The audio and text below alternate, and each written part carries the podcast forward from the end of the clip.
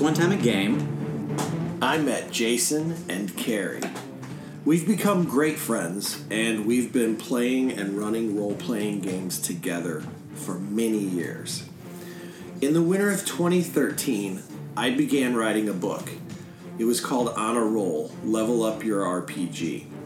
I had funded it through a Kickstarter campaign that was pretty successful. And since then, I've continued playing role playing games. Earlier this year, Jason suggested, you know, maybe we should do a gaming podcast. I wasn't so sure it was a good idea. I mean, sure, my alibi for doing the podcast was the book that I wrote, but I was worried about the actual process. If I played to lose, the podcast might end up being a huge wreck, and I just didn't want to experience too much bleed from it.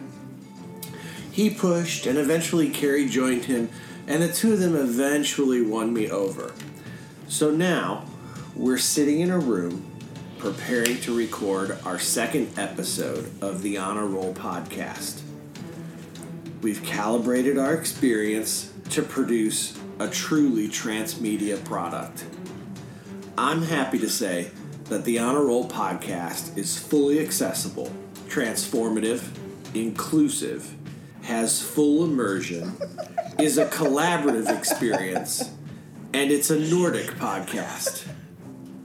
And also, this episode is about buzzwords. All right, roll for initiative.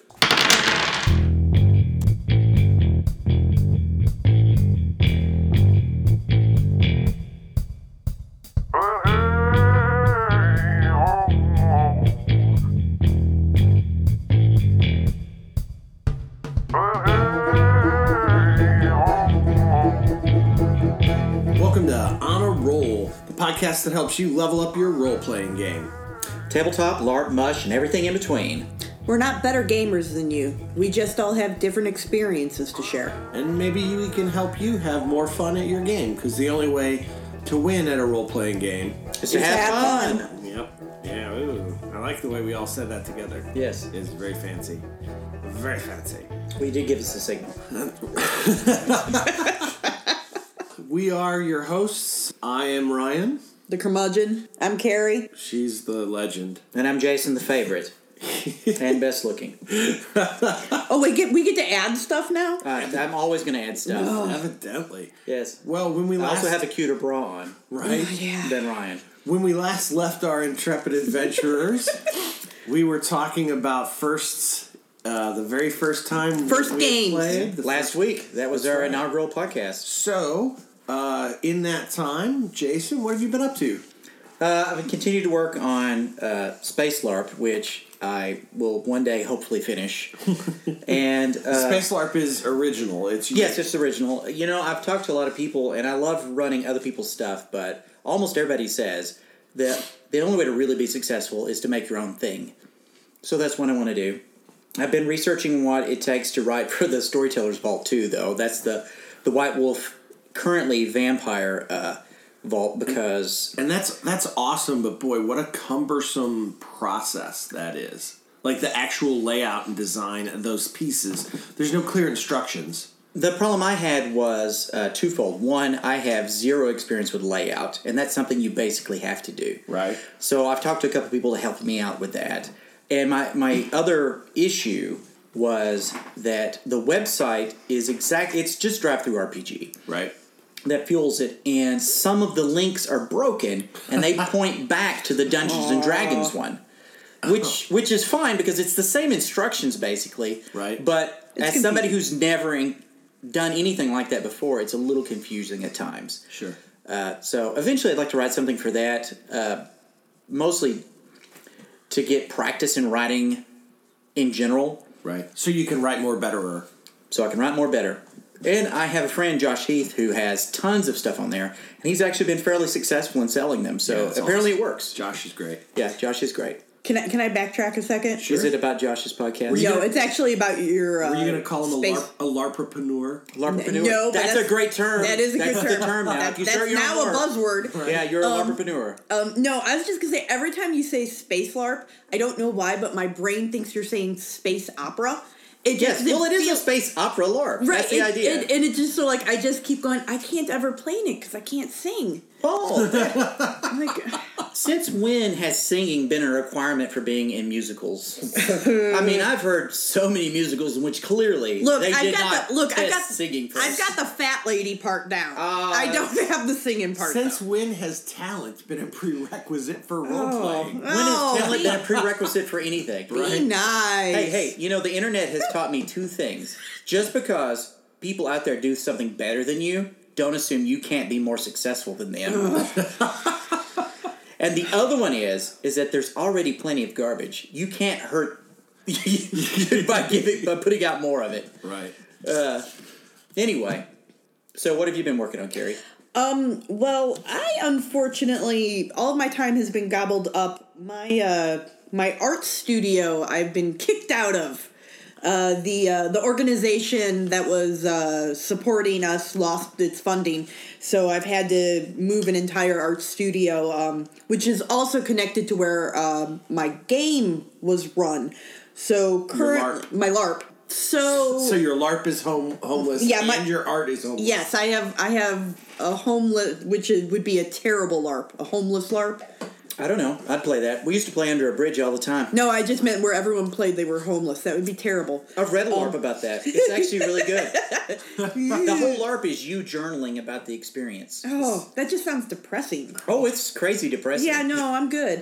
Uh, Oh, you want your LARPs to be fun. No, I just, I just don't want to. At the end of my LARP, want to cry all the time, and I feel like that would. And yet you ran werewolf. Yeah, but if you No, you know what? I once played in a wraith LARP. I was so depressed afterward. Yes. I like I just went home and took a bath and cried in it. But isn't was there terrible. something to like sad experiences, like Well, well, yes, like but, a sad but movie or a sad yeah, book? absolutely, and that's great to have that every once in a while. But if that's the only thing you get out of that LARP, That's fair. that's like not, but, but there not would be for me anyway. That's not therapeutic. That's not anything good. It's just depressing. But there would be something else you would get out of it because if you cry at a LARP, you always get the XP. XP. XP. ah, well, okay, fair. Never forget crying. So anyway, yelling. I am uh right now I'm kind of just juggling my my art stuff and move. the big move and then trying to find a new place to have my game. Yeah, the, the My saddest life. part about all that for me is the fact that not that you lost workspace, but that you lost gallery space because there Yeah. was so many cool, interesting uh, uh, people who were posting art there. Yeah, and it was were. cool to get to play in a place like that a couple of times a month. Right. Yeah, But we'll find something else eventually. we always do. Yep. because we get really lucky right at the last minute. Yeah, That's always usually, the way. yeah. yeah, yeah. All right, so what have you been doing, Ryan? Um, I am. You know, you guys probably know this. I don't know if everyone listening does, but I'm working with my a good friend Ashley. He and I are developing a tabletop game. You're you're working on uh, Space LARP, and I'm working on Space Tabletop. Uh, I, I love it too. we got to we got to play what uh, two or three weeks ago. Yeah. it's really Uh, cool. It is called the Gun Belt, and it is sort of a mishmash of cowboys and robots and dinosaurs instead of horses. Oh, I love it. I love it. I like the uh, magnet punk Right. cowboy magnet punk setting. That's Yeah. great. And you know, it's a one the- Steampunk is done. Steampunk's it's, it's over, magnet right? punk now. Well, and one of the one of the sort of catches that we do with it is is it is a world without wheels because of the the magnet punk aspect. Everything levitates if it uh, needs to move. So Remember, if you can describe your game as something punk, it's done. That's- sold. Yep, sold. Everybody Yeah. it. You know what I found is when I say cowboys. That's a buzzword. I found. Yeah, I found when I say cowboys riding dinosaurs, people are in. Yeah, I mean that's it's right. really a. You don't even have to say space. Yeah. Right. Why, why isn't this already a cartoon? That's Right. what I want to know. But the the game, you know, the game is is a lot a lot more than just cowboys on on dinosaurs. But we're excited about it. So I, I love the fact that it's very, uh, it's embracing the Western theme, but not hiding from the uh, the, the space aspect of Sure. it. You know, you know, like sometimes things tend to go all the way one way or the other. It's it, it's an interesting combination. I like it. Well, we're struggling right now. You know, we were talking about the fact that you had gotten a play test with us a couple weeks ago, and uh, from that play test, there's a couple of elements that we're trying to to work out. We've went from six attributes to four, Right. And and then that has sort of um, you you had said something that's really stuck with us, which was you said you were you played an alien race, and you had said. Uh, the only time you felt like you were actually playing an alien was when you made one specific role. Right. And uh, Well, I had a tail, and I got to use my tail to do something. Right. And so we're we're kind of struggling to sort of, you know, how do we how do we make you alien always? Right. Well, you know, and I, I meant that as a criticism because I felt like the game It's was so important. close to being great. It's important though. because I, you know I played D and D for years, and how often do you actually feel like an elf? You know, unless you're super into elves, or how much do you Right. actually feel like a dwarf? You're just getting a plus two bonus or what, Right. whatever. So anyway, so I guess that's that's kind of where where we are and what we're we're up to. So Yeah. uh, I suppose we should, you know, move to combat rounds.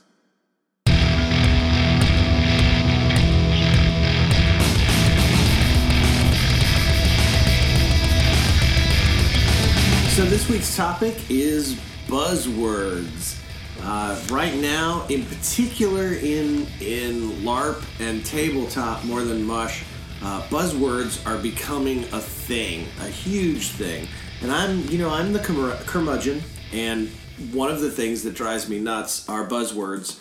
Uh, particularly because I am also my, my day job is in public relations and marketing, and so buzzwords really frustrate me because buzzwords more times than not are kind of meaningless, but we accept them to mean things. Right. Uh, and so, since buzzwords are sort of a thing in gaming right now, we're gonna we're gonna talk about about buzzwords. I think we have a really different perspective because I think that while they they really are buzzwords, it LARP is LARP in particular and role playing in general has come to a place where finally people are trying to describe what's happening. Sure.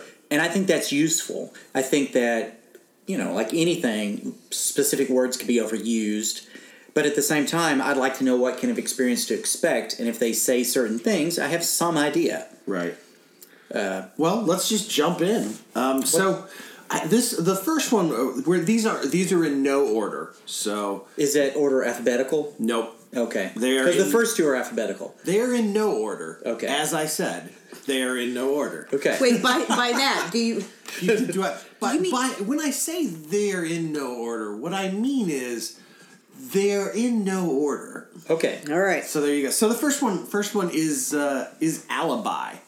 So I, alibi is something that I, I've is new to me. So and but Jason, you heard alibi. So why don't you explain to us, you know, what the hell you're talking about when you say alibi? Okay, about a year ago, uh, I was I read a lot of articles about LARP, of course, uh, and I've been reading a lot more about Nordic LARP and Freeform lately, and they have a lot of concepts that we actually accept, but we don't name them. This alibi is kind of the idea that you need an excuse to act in a certain way. Now, you go to a club and there's music playing and there's a dance floor, you've got an alibi to dance. But if you're out in the street dancing, well, people might think that's kind of weird. You might be too embarrassed to do it. And it's not saying that in either situation you're behaving right or wrong. It's it's that it's making it more socially acceptable to do a certain behavior. You need an excuse. You need a reason why this is okay. And that's that's kind of alibi. But but isn't the? I mean, it's a reason, right? Yes, it's a reason and that reason can So be as simple as Why setting. you just ca- call it reason? Because it's more than that, really. Uh, if I tell you, hey man, you can dance right now, maybe you do, maybe you don't. I certainly won't because I'm not that kind of person. But you get me in the right setting with the right music, and, you know, like maybe Marty wants to dance. Yeah, maybe I'll dance a little bit. But other than that, no, never. But isn't your playing in a LARP the alibi? Well, that's the deal. It is the alibi. The more you create the place that makes people comfortable to act outside themselves, the more you're creating an alibi. Another word that they talk about is magic circle. Magic circle is this idea that when you're outside the circle, you behave normally. But once you're inside the circle, you've entered the area in which it's okay to be somebody else and to do other things. You mean the game site? No, not the game site. the mental space of the magic circle. Oh, the ma- so the magic circle's all in your head.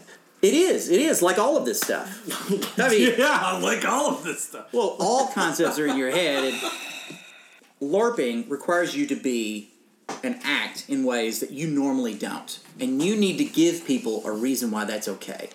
There's a belief that by creating a sharp divide between now you're you and now you're your character is important and lets people behave more like their character. Some games do really stark contrasts, like we're to have a ceremony now, and that ceremony begins game. That can be an in-game or out-of-game ceremony.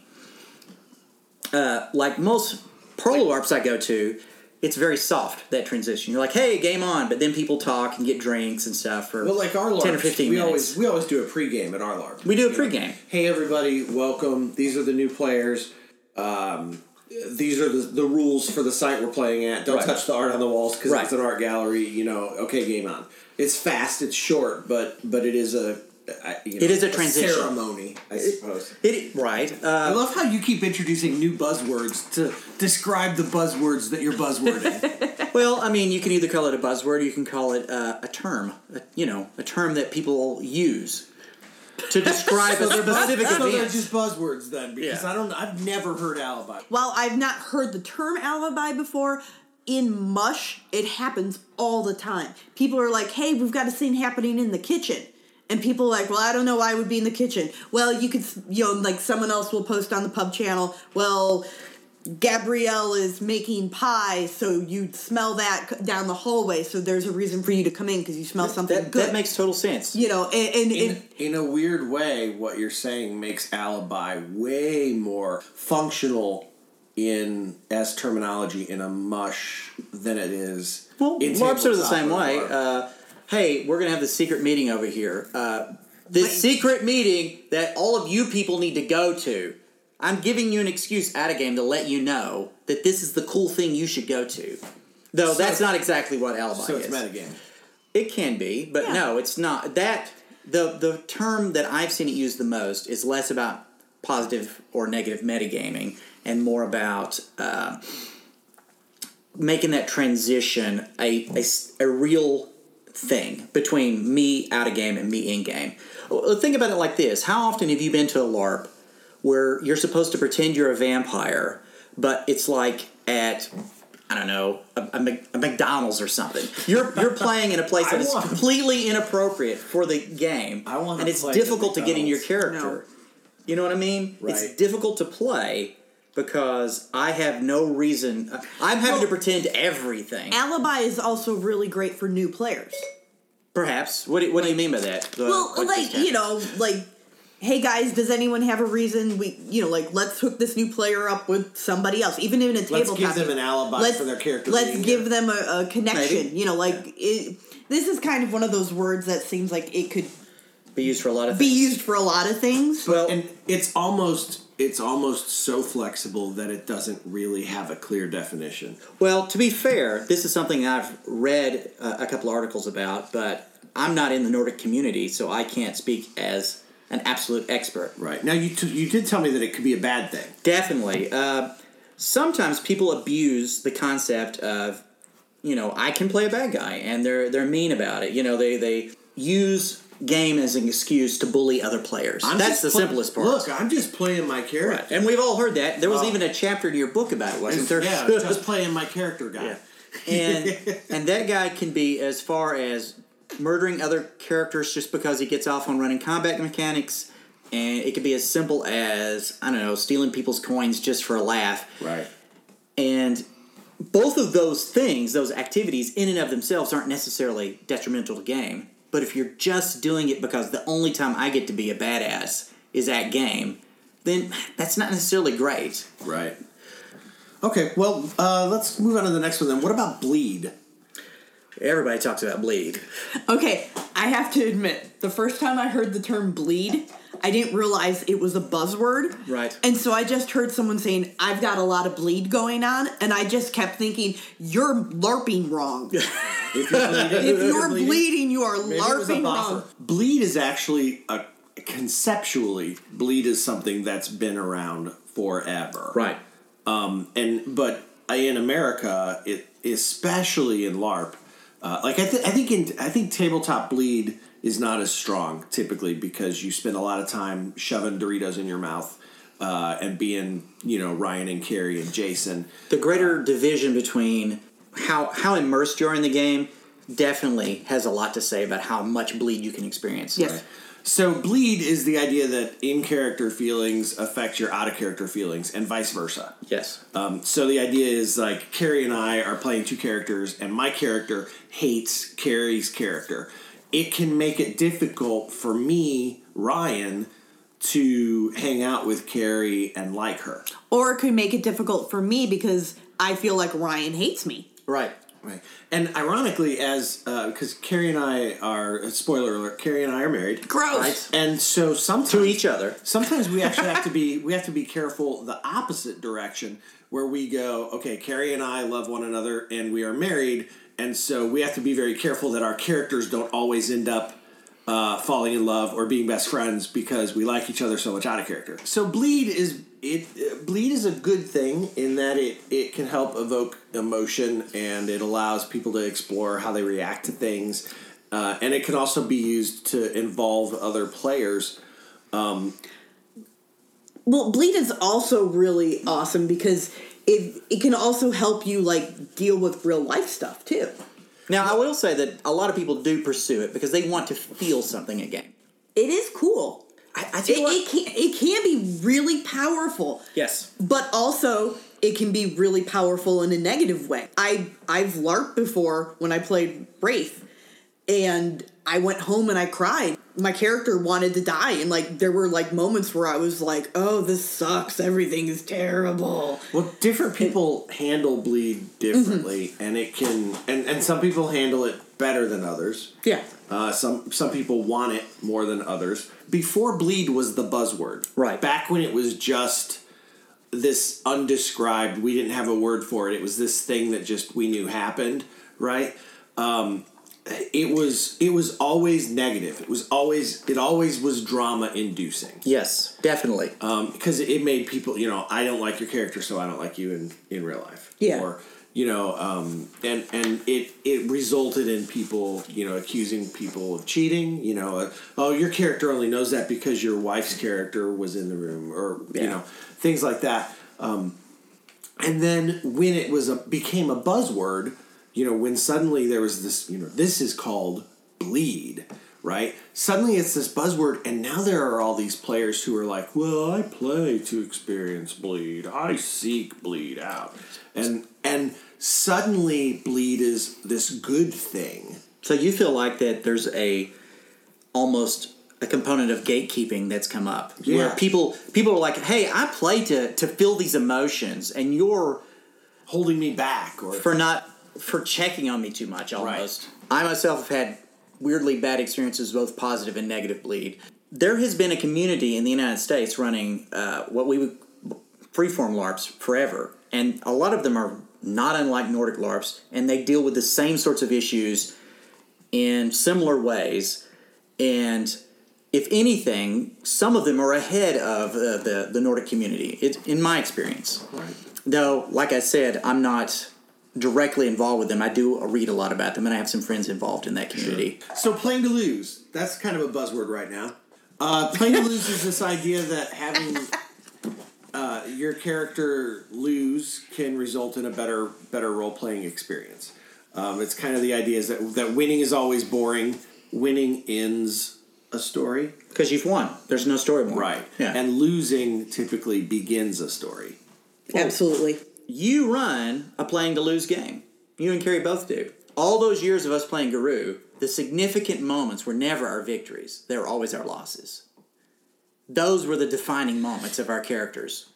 I think there is, and I, am not saying good or bad. I just No. think I think there is a difference. though. storytelling your game to lose Right? and playing to lose. Well, you have to lean into whatever the the storytelling style and the playing style have to find a happy medium. Yeah. So if you're running a playing to lose game, mm. if you're trying to win, you're going to have a bad time. Right.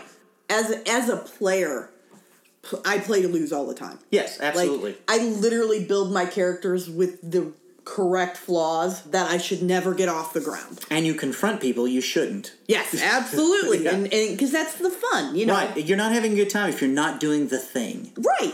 I think playing to lose is kin to the um to the type of player that's like, well, what do you need me to do, storyteller? Well, I don't like that. I hate it. I- I, I want tend to them to, do things. Yeah, no, I- You do things and I'll react. Yeah, I I tend to do that in the sense of like. Well, what do you need? Do you need me to include these players? Do you need me? That's to, okay, You know, like it, you know, like I can go in whatever direction you need me to go to help Sure. with the story and all that. And I realize that's as a storyteller, that's super annoying. But as can a be. player, like I, I tend to because like I get so worried and wanting to help the game Yes. when I'm playing that I'm like, just point me in the right direction. You don't believe in the invisible hand? It's just like economics. Yeah. If you play for your character's best interest, no. I, I tell you, Um, my problem with playing to lose is that too many people use it as like, well, you're not playing to lose. You wanted to become prince, and you did yeah, no, you that's not okay either. It's- like people it do. creates this kind of I'm better than you. Yeah. because I did. You I didn't play- lose as well as I I did. I play to lose and Yeah. you don't, and so I'm a better player than you. Well, you know what? Always losing kind of sucks. the the other side of it is like well like you know we've talked about sometimes it's fun to it's good to win sometimes Mm-hmm. I've found, and, and tell me if you guys think this is true. As a storyteller, I have found typically the players that adhere the most to this buzzword, who hmm. talk about how, oh, well, I always play to lose. They're always players who never play to lose. And when they do lose, they're the worst freaking losers. i have seen people say things like well my character just i mean my character just won you should be playing to lose this it shouldn't bother you play to lose means if i win and you get mad about it then you're not playing to lose yeah, no. I think a better word would be play to story Yeah. What about accessibility? well i mean i think accessibility is great I think it's an important word. yes definitely Unfor- okay, so before we get into accessibility, let me just say that accessibility is on this list because it's a buzzword. It shouldn't be a buzzword. right It should just be actually a word. thing. Yeah. Yeah, we should by default try to make every experience accessible. Here's an example. When picking a site for your game, be aware if there's stairs. I mean, it's simple, but if it's not handicap accessible, you've just said this person is not welcome here. Okay, and what if you don't want people in wheelchairs at your LARP? In that case, you have a great time because I'm never going to find out about your game. Yep. because I'm not going to go to it. uh, and I think there, and it kind of goes back to bleed. You should have opt out. Right. If a person is in an experience that they are not comfortable with, they should be able to leave without consequence. Right. That is very difficult in these heavily character versus character games like Vampire. For- Sure. Because I can't say I want to be the prince, but then I don't, also don't want to be attacked. Fair. Right. You have to opt into being attacked if Right. you want to be the prince. So the the thing that that makes me angry about this buzz, buzzword is the is the fact that it's got to be a buzzword. I don't like the fact that like okay, we have to say, well this this game is accessible to to everyone. Well, uh, I don't think we should have to say that. If anything, we should have to say, "Hey guys, for these reasons, This game is not. accessible," and and we're sorry, but for example, there's this game involves a lot of running. So if you can't run, then Right. we'll do our best to help you. It's what but you, you, you.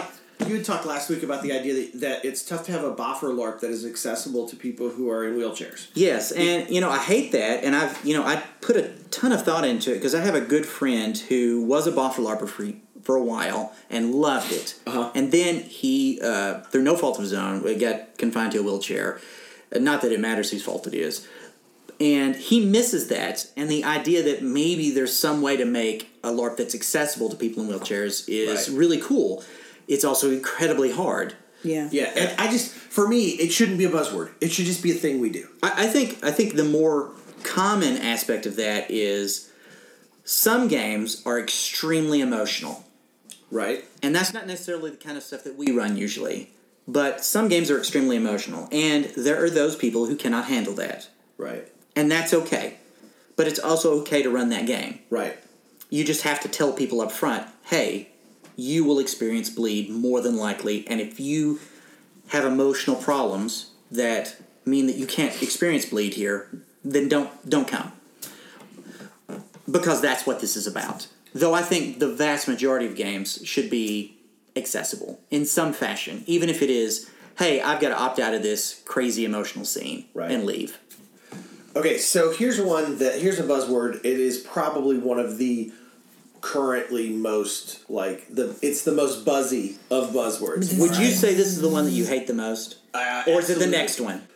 The ne- the next one I think I hate a little more, but it's because of my career, not because of gaming. Oh. So, but this one, this one is transformative. So, what would you call a transformative? Again, transformative for me falls into that same darn category as accessible. Like transformative, it means the experience of this game will in some way transform you. So, you think that every game Here's is transformative? I've taken shits that have transformed me. to be fair, those are like hour long, and also everybody's had that I'm just- experience. it is. This is so. It is so trendy to say that this this this game is tr- going to be transformative, right? Well, you know what? The problem with it is it immediately says this game is better than other games you've played because this one Is is, transformative. transformative. And you know what? Transformative doesn't really mean anything because everything is transformative. I disagree, and here's why. You just transformed me. I just transformed you because this podcast is transformative. we Oh. can. I hope so. Oh. The the problem that you have with it is that yes, the way that it's used as a buzzword is largely meaningless. But every time a game identifies itself as transformative, you know you're going for a specific kind of experience. Do we? It's a yeah. What, Have you read It's the, a- the it's synopsis of most of these games? It's a transformative experience. because you're they're going to be trying to make you feel specific emotions in specific ways and you know going in hey this is a thing where they're going to try to get me to to to bleed usually they're trying to get me to have very emotional experiences they're trying to Why can't they just say this is a high intensity game? I, I think that might be better to say high intensity Because- or or even immersive might be a better word I just think it's a silly sounding word. It yeah, it does. It just sounds like everyone should be saying it with a hoity-toity accent. transformative Hey, everyone for a transformative law. But I've seen so many games that describe themselves as transformative, where the people who went to it said, "Man, I had an experience." I guess I feel like everything I do is transformative. Maybe you're just crazy, like you're a Zen Buddhist, and you accept the entire world as it no, comes to I you. think that it- I just think that we are all people made up of our experiences. so every experience is Every transformative. experience is transformative, and so this is just it's just meaningless. Maybe we should run a really, really bad LARP and advertise it as transformative, because, Because- everybody who goes will quit LARP forever. ever. We've saved them all. They're like transformative. You'll Yeah. never play another game again. They're like, oh man, Right. this is gonna be awesome. so good. I'm never gonna play another game again. All right, so the other one, the other one that I really despise is transmedia. Now, as as a PR person, what does that mean to you? Well, as a PR person, transmedia doesn't mean anything, uh, and we hear it in PR. Why okay? do I- transmedia companies use it? right? exactly. Well, you know what you know what transmedia means is it, it essentially uh, it's supposed to mean that it's so big that it spills over into other mediums. What if that's a deliberate choice as opposed to a size? Like, hey, I'm going to publish this comic book and it's going to tie into this movie. First of all, eh, you can't say something is transmedia. Something becomes transmedia. Does that make sense? But what if it's designed from the beginning? Like, hey, we're going to do this, this, yet. and this. But did it do it yet? If it's not done it yet, then it's not transmedia. And So that's even like- why this buzzword is so meaningless. Is because people come into it and they say, "This is a transmedia product." Well, is it? Has what it? about the? Uh?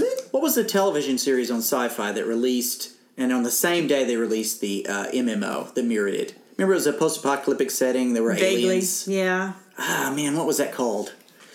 Anyway, day one, it's it's transmedia because it, you're playing it on an MMO and you're watching it on the television. Sure, but is your is your LARP transmedia? What if you have a LARP that has some sort of ARG uh, uh, or even the fact that people play in over email. that's right. Facebook makes Facebook. every LARP transmedia pra- Yeah. practically. But and then but then that makes this word meaningless again 'Cause And everything is because transmedia. everything is transmedia. Because you know what, LARP is. Guess what? A LARP. I, we're kind of focusing on LARPs with this, but but that's where this this buzzword really comes in. All LARPs are transmedia because you know what? They begin as books that are fiction and nonfiction, and then they're played, and then they're and talked then they're about. acted out. Yeah. It's congratulations, your LARP is transmedia. Guess what? All All, of them are- LARPs are transmedia, so your buzzword's stupid, unless they specifically choose not to be. Right? Yeah. Okay. That's I, I actually respect that side of it more because I mean you can't run a LARP now without having well, let me rephrase that. The sort of LARP that we generally run, you can't run without some sort of between game content. Right. And that's Facebook, Gmail groups, something. Right. All right. What about Blockbuster? I know you hate this too. I feel I'm the- I feel like blockbuster LARPs can only happen during the summer. Well, to be fair, most blockbuster LARPs do happen during the summer because that's when people can get off work to go. Well, Yeah. actually, I don't know that for sure, but I do know that a lot of them run over the summer. I'm the curmudgeon. I'm supposed to. I, I've got baggage. Look, so Blockbuster is supposed supposed to mean this. The game is of a higher production value. It's a higher production value experience, Right. than other games. Okay, it typically impl- the implication is uh, the location is nicer. Usually, at least the location The is nicer. NPC costumes might be better. The No, just green tabards for your NPC. the Yeah. make the caliber of makeup might be better. Right. Or they have people who do your makeup on site. right. But but all blockbuster really means in when they talk about like well this is a blockbuster game is it really just means we're going to charge you 800% more than you pay for your monthly LARP uh, and then you'll have a transformative experience. Okay, so again, it's one of those things where, like, if they say blockbuster, you kind of know what you're getting into high production value, High cost, high cost. high ticket cost, yeah. But if you follow some of these companies that run them, it's not Yeah. like they're getting rich. No, Right. no, Most of that stuff is plowed back into the game, and they're making very modest profits. So it's not like somebody's soaking you for a three hundred dollar ticket. It's just like going to the movies. Going to the movies is expensive, but it costs a lot to make a movie. Well, going to a movie does cost does cost three hundred dollars. To be fair, It, it feels like it. Well, think about it. Going to a movie costs a hundred bucks for a family of four because you're going to get something to eat. Right. You're going to go buy three or you're going to buy four tickets. Right. You're going to get popcorn and cokes. By the evening, you're out a hundred bucks. Three hundred for a whole weekend compared to that, it's not bad. Sure. I, my my trouble with blo- the idea of blockbuster as as a buzzword is that there is no clearly defined um, idea of when when does something stop being regular and become blockbuster. When it costs three hundred dollars, yeah. I think that you can say if the production value is high, that's the difference. And that's as subjective as what's the high production value on a movie versus one with a low production value. I always kind of thought that uh, the the buzzword blockbuster meant it felt like you were in a movie. There's something Like- to that. Yeah, like you know, in Michi, the Harry, Harry Potter, Potter one. LARP, that's not Harry Potter. Huh? yeah, that's not Magic Skull. Magic Magic New World Magic School, Um, yes. Which oh, wait, like I would love to go do. It looks I've, super I've talked to cool. some of those people, and they're super cool. The ones that yeah, run it. and um, you know, like it's it's about feeling like you're in the Harry Potter movies Right. or, or the magical, not Harry Potter movies. Um, To be fair, everybody I know that's attended has been like, "That was a transformative experience." right? Yeah, right. And, They and have so- loved it. the the weird thing is you like uh, it's it's interesting that you would actually specifically say to me when you say it's a blockbuster experience it tells you that it's going to be like you were in a movie and it's interesting that you would say that because a movie doesn't become a blockbuster because of how much money they put into the production a movie becomes a blockbuster because it sells all the tickets But and and it's interesting that it's kind of the opposite as word. a technical term, you're correct. But we also know that there's a such thing as the summer blockbusters. Yeah, they we just- call them blockbusters before they've ever sold a single ticket, mm-hmm. and they can be a Transformers movie. all right what about inclusive I think inclusive can come back to what we were saying before about uh, being accessible. Accessible. accessible. I mean, inclusive is the idea is that all diversity of all kinds are welcome. Yes. Whether that's uh, diver- diversity and, and safety for people of color, or uh, LGBTQ, or or you know people of all ages, or or anything. Right. Shouldn't we all just be good people? We should be. So do we need to say that this is in, an inclusive LARP? Unfortunately, we do because go out there and look at a lot of the LARPs.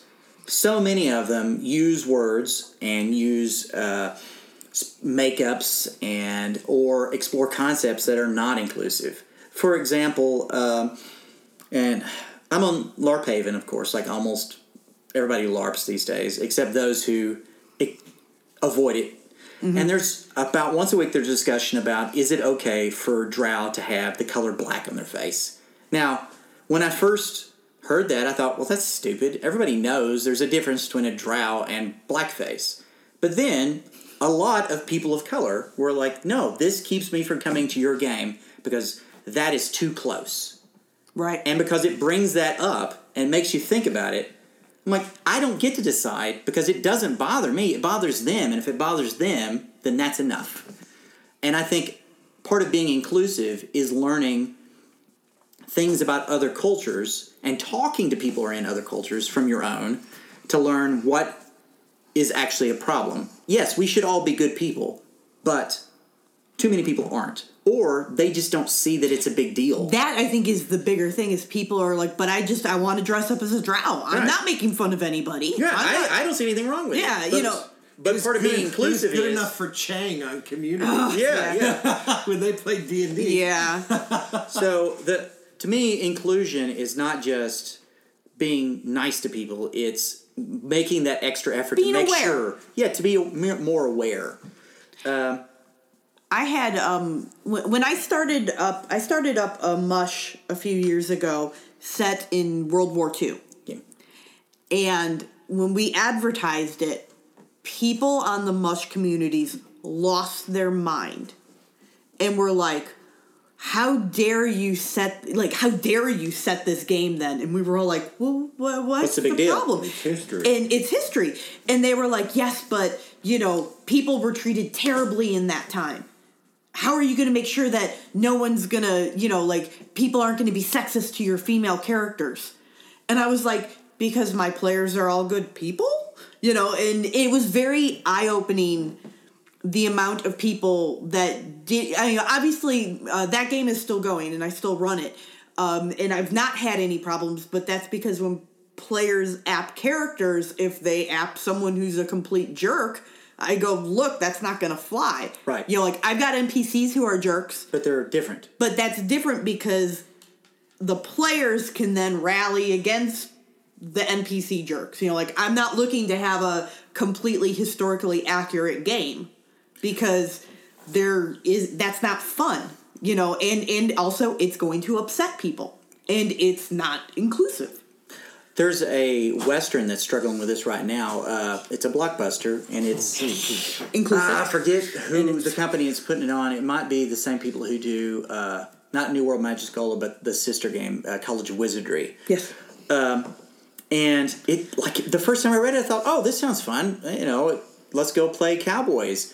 And- But then a lot of people said, "Hey, if we're going to play Cowboys, there's a bunch of things you need to think about, like how are you going to deal with natives? Like, what does your game do with that? And what does your game do with the fact that most cowboys at that time period were, were largely black people who had left the South so that they could get jobs.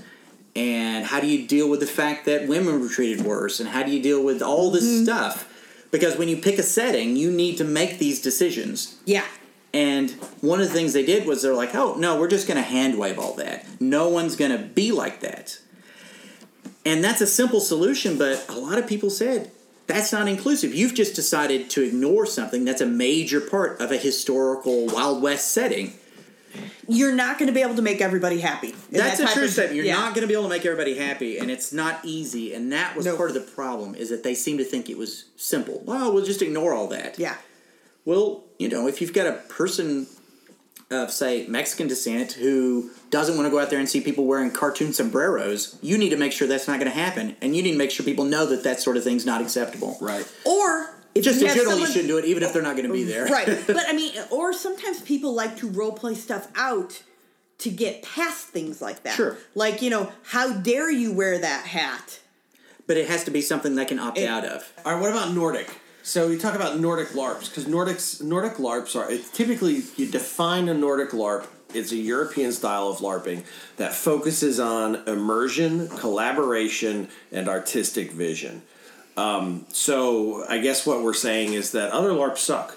I saw a great talk, and I want to bel say that it was at the first Living Games conference. Right. And essentially, they got a person from each of like the major divisions of LARP. Like they had a, a big Boffer LARP guy there. They had a, a, woman who'd been running uh, Pearl LARPs for years. They had an American uh, freeform LARPer, and they had a Nordic LARPer who had been part of the community forever. And he got up and basically apologized. He said, "Yes, we did a bunch of cool." groundbreaking things for a while. But also, we were sort of jerks to everybody about it. Right. and said that our way was better. And he says, at this moment, we're kind of reintegrating some of these lessons that we ignored for years. And I thought that was amazing because And the unfortunate thing is we're seeing Americans scrambling for pieces of Nordic LARPing, the pieces they think are cool, like bleed. Bleed is bleed is great and bleed is cool, but bleed needs to come also with safety. right. And and where Americans are clamoring for the bleed, but they don't understand the workshopping that goes on to ensure safety at Nordic LARPs. Well, I think we're getting there. Uh, End of the Line, which was run at least twice that I know of, you had to attend like a four hour workshop to play in, I want to say, a four hour game. Right. So here's here's my my trouble with Nord with Nordic as a buzzword. Okay, it's that um, I think that what we use the term for is wrong. Okay. So Nordic LARPs are by definition a European LARP that focuses on immersion, calibration, and artistic vision. Well, don't all LARPs? what makes what they're doing different is that let's not kid ourselves. Most vampire LARPs we go to are not particularly immersive.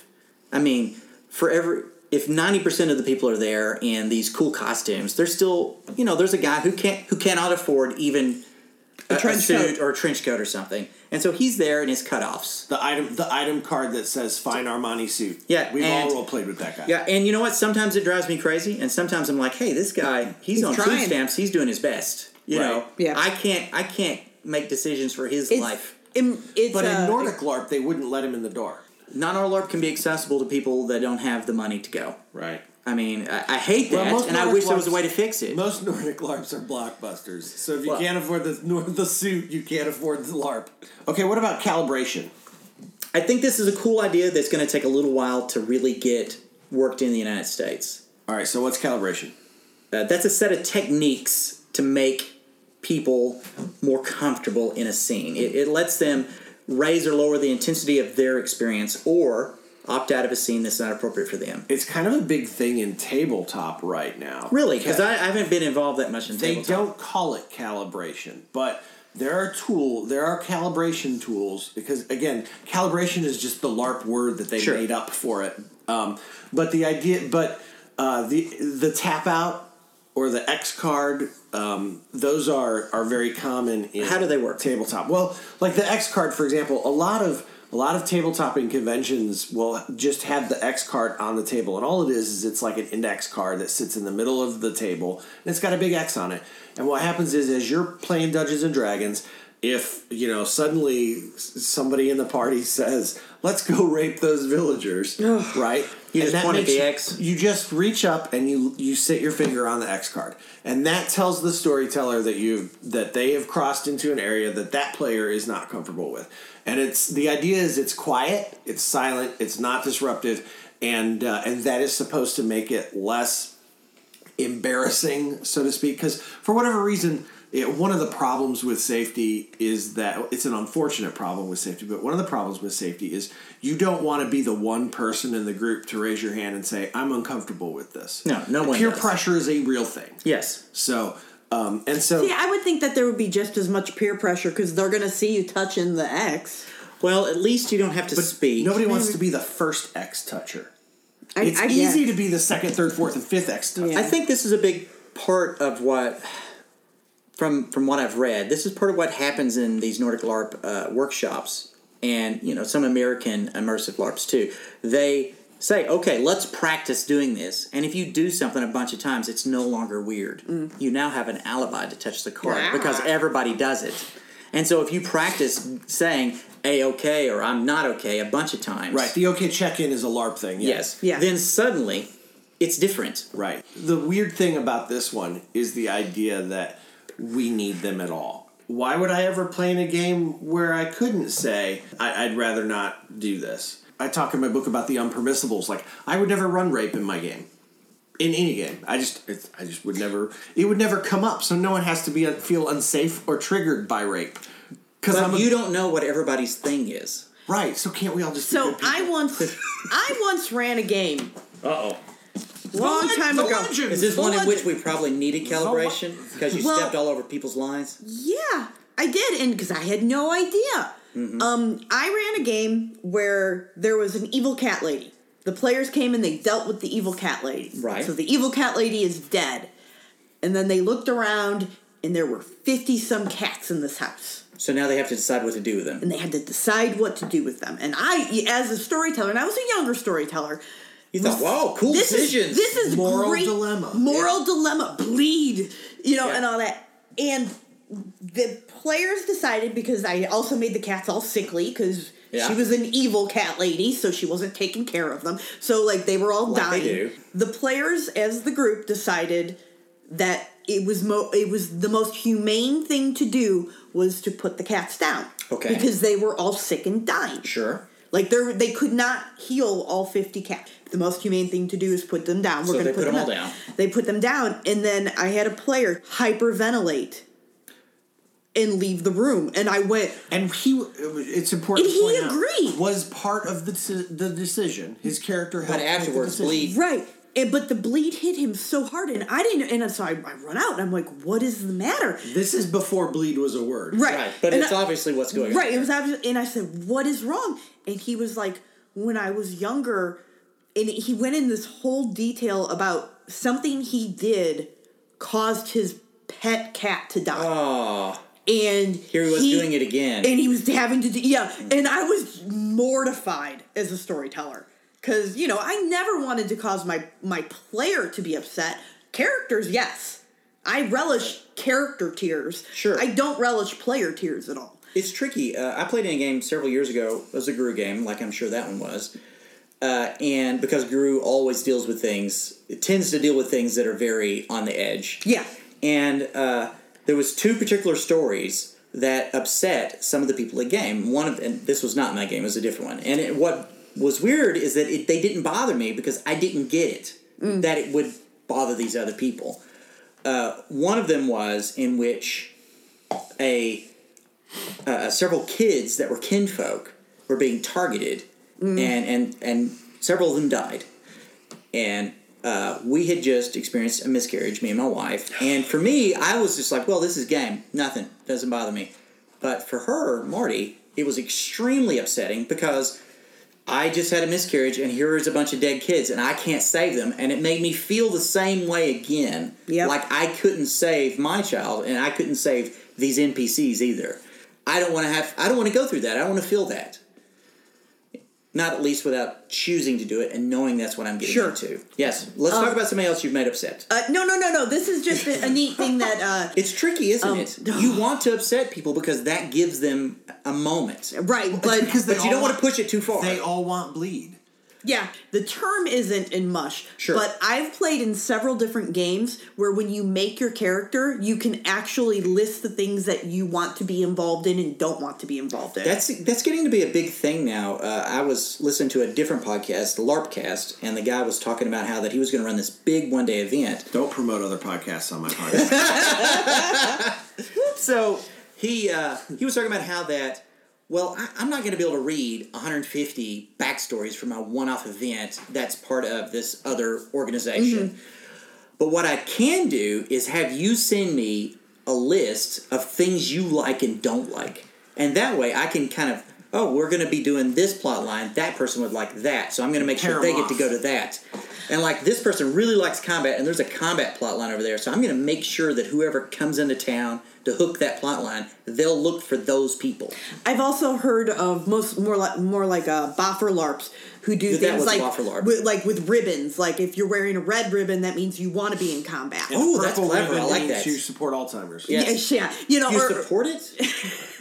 that seems like a weird tax. Ah. Playing to lose. I'm playing to lose. Ooh, so bad. not not that way. yeah. So uh, the next one, um, we're gonna we've got two more. We're gonna go a little bit faster because we're just about out of time. But uh, immersion, this is or or sometimes it'll be full immersion or immersive. Uh, but the buzzword basically it's the concept that game's so all encompassing that you can forget that you're playing a game. Um, it encourages bleed. It, it feels more real, and it helps people stay in character. But it can also make them feel uncomfortable because it can, you know, immersion creates. You feel like you're there. and bleed is not always good. Um, my trouble with I always have troubles. My trouble Yes. with immersion is that I, it's how it interacts with all these other buzzwords because it's like this vicious circle where they can't all exist at once, but we we demand them all to exist at once. Like You feel like that you can't have full immersion and also all those good calibration techniques. Not- because each one of those in some ways breaks immersion. Yes. Yeah. And, and and more than that, like if you play to lose, then bleed is supposed to make you feel like you've lost. Well, most and loss calibration can sometimes loss can sometimes draw bleed into the areas of things that you don't want to experience. I, I feel like they all kind of come into contact with with one another in ways that are um, not always conducive to functioning together as a whole. Well, that's the reason why a lot of the LARP calibration techniques are designed to be as uh, uh, to break immersion as little as possible. And so you should be able to say, "Hey, I am okay," or "I'm not okay," and just it's smooth. You keep going. You acknowledge it, and you, and that's part of the reason why you have those workshops. Uh, I think most people don't really want what we would call 100% immersion. I think they want something closer to 75% because you want to keep enough of yourself back that you can positive metagame to make things better for yourself and others and uh, use your calibration techniques to make sure that people feel safe. For example, at uh, New World Magischola, I was reading this great technique that they do where, say, you're bored, which happens all too often in. I'm bored. Yes. What do you do? You uh, go bug the storyteller, maybe, if you're that kind of person, or you stir up trouble, maybe, if you're that kind of person, or maybe you just sit there because you don't know what to do. Or if you're a passive aggressive player, you hang out near the ST desk and you just loudly say things like, uh, I'm bored. Man, I wish we had something to do. Yeah, yeah. So what they do is you walk up to a person at this separate part of the castle whose job it is to make sure you get to have an experience, and you say, "Hey, uh, I'd like to do X. Like, I want to have a fight with my mom," and they'll say, "Well, I've got somebody available in an hour. Meet them at this stairwell." And so you go do that. That's not immersive, but the experience that you have when you go have the fight with your mom is. Right. So it's not full immersion. That's probably not desirable. You know what it is? It is collaborative storytelling. It is collaborative storytelling. Is that number? Is that number next? That's number next. Okay. So collaborative storytelling, interestingly enough, collaborative storytelling is really big in tabletop right now as well. Well, you're including elements of that into Gunbelt, correct? I am, much to my chagrin. yeah, I know.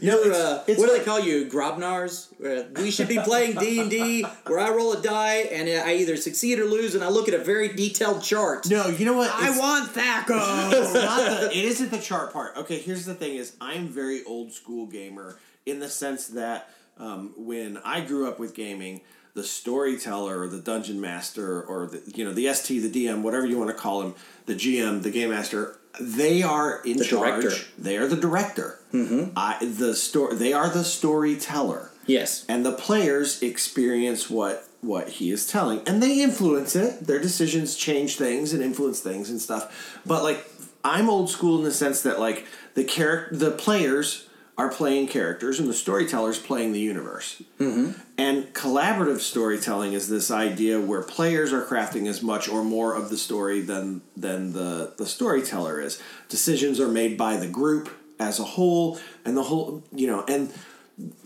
for me, um, that takes away the part that I enjoy about storytelling, which is telling the story I have crafted. Well, in typing mush, that's huge, right? Yes. Collaborative. Yes. uh, that that is where I do most of my collaborative storytelling, and I I love doing it on Mush. So, what makes that different than than Ryan's experience? Do you think, or do you think he's just wrong? No, no, I don't think he's wrong. I think for me, the big important thing is just knowing when you go into a game what kind of game it is. Well, that's true of everything, though, isn't it? Well, but but I'm saying like if I know it's a collaborative storytelling, you know, That's what you system, expect. then I'm good with it. You know, if I if I show up at a LARP and they said this is just this is not collaborative, I'm fine with that then. I think the problem comes when you are playing one game and the other people are playing the other game. I think that's like really the the heart of what your problem is is if we went to a Ryan, if we went to a LARP and they said this is collaborative, I think you'd be fine with it. Or he would know that I'm not going to enjoy it, so I'm not going to go. Right. But the problem is when we show up, when people show up to our game and they try to collaborative storytell, And when that's not what you're running. and that's Right. not what you're running, and so it makes the storytellers who are not doing that type of storytelling having to fight their players. Now, I do. I should point out. I do believe in collaboration with your players. Like, I do think. Okay, I'm running a D and D game, and one of my and I think that it's perfectly cool for a player to be like, "Hey, you know what? I I really want you know my elf to to start learning about his." Uh, what his dad, his mysterious dad. so then you, know. start including and, elements and then of I this start, mysterious I can, dad. and then I can start telling that story as part of the story that I'm telling.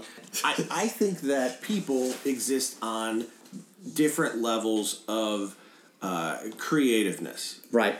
and um, I am very much like forgetting gaming. Mm-hmm. I am a storyteller. I went to film school to write screenplays. Like Sure. I, I write, you know, short stories. I, I'm a I'm a published author. Like I I write. I tell stories. I will say that the stories of yours that I've played in are always very creative. and and so for me that is the part i enjoy and when it becomes collaborative storytelling and and i don't mean like hey can you work my father in i mean like when it's collaborative storytelling like like a fate like the fate system Right. It- you know uh, for me at that point i'm no longer getting to tell a story i'm facilitating a story And you don't want to facilitate i don't want story. to i mean i i i have stories that i want to tell Okay. and and you know I hope that you enjoy experiencing them. Well, you know, and I have in the past, but I can also So- see uh, why people want to be more part of the creative process. I- a lot of it depends on what you grew up on in gaming because collaborative storytelling is really a very new thing as far as like buzzwordy trendiness. well, I mean, and I haven't played it, but the Amber system was pretty uh, collaborative, and it's like I don't know, hundred years old. yeah, yeah. So I, you But know, it was also considered groundbreaking for that reason. right. So the weird thing about all of this is now LARP itself has become a buzzword. it has. Have you seen fights over if it should be capitalized, if it should include the A, or the periods. should there be periods? Should we say LARP, or should we be like live action role play? Right. People And are what is that? fighting over this. You know, Oh, it, like I've, I've been reading about this. In England, it's not called L A R P. It's called L R P. is it still pronounced LARP Yeah, or is right. it LARP? Of course they do. LARP. Well, you can't pronounce LERP. Or they say live action or something like that. I, I, I can't speak to what they say in person. I can only talk That's about what because they you can't do a British accent. well, I can't do a British accent, but also I haven't talked to them physically. I've only read about it. Bloody hell. And there was huge fights over this Right. about what we actually can say. Well, we're now in an era when uh, when Disney hires LARP experts to help them craft, you know, the new Star Wars land experience. yes, but that's not a LARP. That's an experience, right? Well, is it a game or an experience? And Or is it even a LARP? Other show. What's the difference between a LARP and a uh, improv troupe? rules. Right, We well, need to run a, a LARP that uses all these buzzwords, and it's important that we charge three hundred dollars for it. Yeah. All right. Well, I guess at, at this point we're going to drop out of combat rounds. Yes. And uh, go ahead and do game wrap.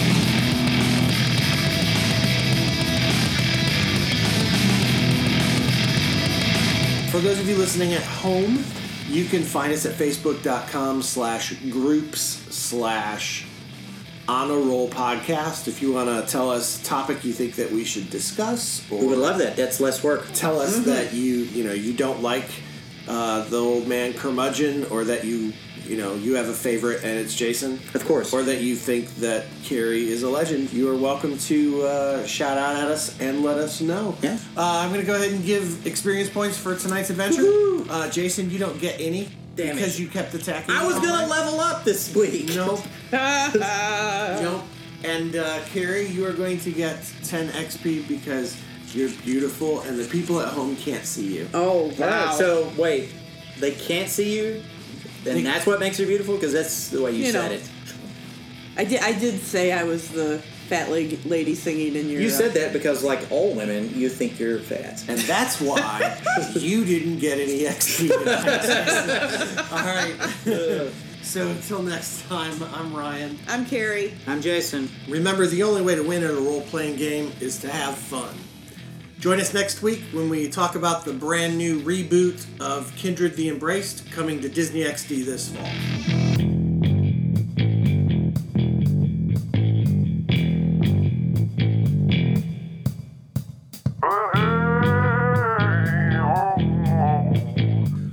Thoughts and opinions that were on this podcast belong to just those folks who were on this podcast and to nobody else. All of the music was courtesy of Kevin MacLeod from Incompetech.com.